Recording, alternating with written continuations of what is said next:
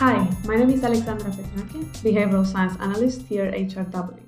In this month's podcast, we're bringing you a few book recommendations, and I'll kick them off with one of my recent reads, which was recommended to me by a colleague.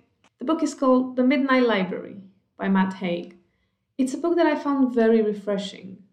Let's ask ourselves how many times, when we are faced with making a choice, we spend time stuck, unable to decide, or having a hard time figuring out which path would be the best for us? Which path would best fit into and maximize our potential future choices? After making a decision, do we then spend time wondering whether we've made the best choice? Nora Seed, the book's protagonist, has spent her life anxiously pondering her choices and feeling unaccomplished. Could she have been an Olympic swimmer if she kept up swimming? The library she finds herself in at midnight, at a crucial point in her life, allows her to explore and confront all of her regrets and all of the what ifs. This allows Nora to see what truly makes a fulfilling life aside from dazzling accomplishment. I thoroughly recommend this book if you'd like to take a step back from the hustle and bustle of life and dig into what is truly fulfilling for yourself. It's called The Midnight Library by Matt Haig.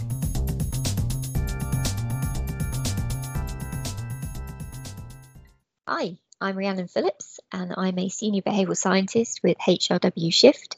And the book that I'm recommending today is called The Examined Life How We Lose and Find Ourselves. It's by a man named Stephen Grosz, and the title is an echo of Socrates' rather well known quote, The unexamined life is not worth living. And so Grosz is actually a psychotherapist, and the book is a collection of case histories spanning his 25 year career these histories read like short stories. So each one is written with a great deal of compassion uh, and in a very compelling way that really draws you into each person's life. And through that, we start to explore why people behave in seemingly contrary ways. So it takes a stance that we are all storytellers. So we know that our minds love a good story because they provide us with meaning, with reason, uh, an explanation for why things happen. And that in turn gives us a sense of control over our lives. And so the greatest audience for our storytelling is actually, in fact, ourselves. And so we tell ourselves innumerable stories every day to explain everyday events. But we also tell ourselves much bigger stories, much larger narratives about the people we love, about who love us or perhaps are supposed to love us. Stories about who we are, and invariably there are lies that get tangled up in all of that. And ultimately, the book's about how we handle the challenges and troubles and grief, which is an inevitable part of human life, part of the human experience. And so the book itself breaks down into roughly 30 different stories, each one centering on one particular patient. And so, just to give a little bit of a flavour, but without giving too much away, um, we learn about one person who has a paranoid delusion that there's a bomb in their flat and how that actually answered a deep seated need they had. We deconstruct why a compulsive liar would convince his wife he's dying of cancer. Um, we also hear about a woman who refuses obstinately to notice that her partner is a cheat, despite it being made painfully obvious, almost deliberately so. And so the underlying principle throughout is that in order to change whatever behavioral pattern that's existing that's problematic, we must first understand or access the unconscious feelings and memories that have shaped us into who we are. And so these stories, these vignettes shed light on the things that make us vulnerable, but how that vulnerability also makes us human. And it really addresses how relationships can both sustain and frighten us and how these symptoms come about as adaptations to a fundamental need, an unconscious attempt to address a problem. In a sense, these conditions or experiences of these patients are serving a need, but also causing that suffering. So it really is fascinating on a whole number of levels. It's really compassionately told and it really draws you in. Its bite sized nature is also really convenient. So I really couldn't recommend it more. Happy reading. Hi, I'm Katie Irving, and I'm the Global Head of Behavioral Science here at HRW. And my book recommendation for 2022 is actually a bit of an older book, but I read it in 2021 with my book club, and I really enjoyed it. So I really highly recommend it for people who haven't yet read it, which is Black Box Thinking by Matthew Syed. And the book is really interesting because it really talks a lot about failure, and in particular about the difference between closed loop systems and open loop systems. So a closed loop system is one where people don't necessarily learn from their failures or their mistakes, and they look to avoid acknowledging their failure or deny their failure, and they worry about being blamed for failures. And he contrasts that with open loop systems where people learn from their failures and mistakes aren't necessarily encouraged, but they capture a lot of data and analyze mistakes closely to see what people can learn. And I think it was particularly interesting for those of us working in healthcare market research because they draw a contrast between the industry of medicine versus airline industry. Medicine, he gives as an example of a closed loop system. So, particularly when physicians make mistakes or there are medical errors, they're often not necessarily thoroughly captured and analyzed and learned from. They're tried to kind of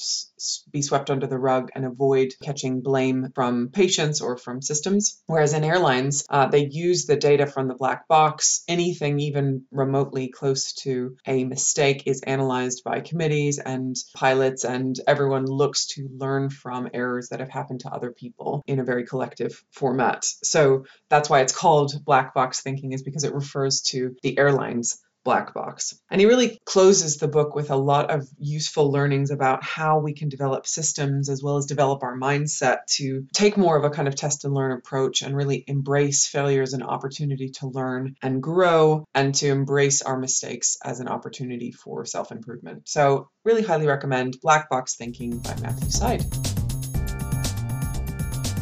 Hi there, my name is David Thompson and I'm the founder and chairman of MMR the group that uh, owns HRW. My particular interest is practically motivated insofar as most new consumer products and almost all new brands fail in market, in spite of the fact that research will often have played a significant role in guiding product and brand development processes and also engaging the likelihood of in market success using prediction tools such as BASES. Now, clearly, whatever it is that we're capturing and measuring in research isn't enough to tell the whole story. Otherwise, we'd be much better at designing successful new products. Now, emotion and its role in affect, I think, is the missing part of the story. And the research community needs to have a far better general understanding of affect and the role that emotion plays in affect. Now, as you'll know, these days there's huge interest in behavioural science. And whilst this delights me, it's worth noting that your behaviour is a consequence of the internal machinations of your brain as you interact with the world around you. And so you need to have a far better understanding of the emotional and affective drivers of behaviour. And this in turn would certainly give us a much better understanding of behaviour and some of the incongruities and irrationalities that seem to be so much a part of human behaviour. Now, the most recently published substantial book in emotion is entitled How Emotions Are Made The Secret Life of the Brain, and that's written by that most prolific of emotion researchers, Lisa Feldman Barrett from Northeastern University near Boston. However, I am actually reluctant to recommend this book to you for two reasons. First of all, it's a bit long winded and a bit of a ramble, and it takes a lot of reading and rereading to distill off the key concepts. That said, those key concepts, when you grasp them, are germane to our general understanding of emotion, and for that reason, it's probably quite a good read. Secondly, Barrett promotes the theory of constructed emotion to the exclusion of all other theories of emotion, and whilst I find this compelling, I think she's too dismissive of and doesn't give sufficient credit or pay sufficient attention to other theories of emotion, particularly the component process model, which is definitely has some merit. In my opinion, a useful and digestible book on emotion has yet to be written, and watch this space. Now, I'm going to recommend two books to you. The first of these is also authored by Lisa Feldman Barrett, and intriguingly, it's entitled Seven and a Half Lessons About the Brain. This book is actually broken down into seven and a half bite sized and highly readable essays about aspects of the brain and brain function. And unlike how emotions are made, it's very well written and very accessible. Now, my second book recommendation is Anil Seth's 30 Second Brain. Uh, this is a very straightforward, engaging, and highly accessible read, also about brain structure and brain function. Now, while neither of these books deal directly or comprehensively with affect or emotion, they certainly provide an excellent foundation from which to study affect and emotion, and that's why I'm recommending them to you. I hope you enjoy them. Thank you. Bye bye. I'm Emma Neville. I'm a behavioral scientist here at HRW Shift, and I have a background in discourse analysis. The book that I'd like to recommend addresses a really important discourse that we live with today around anti fatness. So, the book is What We Don't Talk About When We Talk About Fat by Aubrey Gordon. And at a high level, this book is a sociological analysis addressing anti fatness in, in healthcare and in other contexts. But that description feels like I'm not doing the book justice because really the book does so much more than that. It's been called a manifesto, it incorporates elements of memoir. So, it's a really unique book in terms of genre. And it does a great job of dissecting the culture cultural mythologies that we take for granted around thinness as health. And it also unpacks the wider social systems that perpetuate anti fat bias and anti fat violence. And what I really find so compelling about this book is, first of all, it's extremely well researched. The analysis is grounded in a very competent exploration of the empirical data, so it corrects a lot of misinformation out there about weight and health. So that's excellent in itself. I really learned a lot reading this book. But what's quite unique is that this evidence basis is really skillfully combined with candid storytelling and moments of memoir from the author's life that I think does a really effective job of contextualizing that data and keeping the book really accessible and relatable. So January is one of the most brutal months when it comes to anti fat messaging, and you'll see a lot of misinformed debates about how to improve your health in this month. So, if you would like to challenge your assumptions about fatness and health, if you'd like to dismantle some of your own anti fat bias, and even just equip yourself with a better understanding of how we got here as a culture, I would absolutely recommend this book. It's what we don't talk about when we talk about fat by Aubrey Gordon. My name is Ellie Day, and I'm a director at HRW. I am recommending The Heat of the Moment by Sabrina Cohen Hatton. I recommend this book all of the time, but I read it quite a while ago, so now I'm going to have to rack my brains to remember why I loved it so much.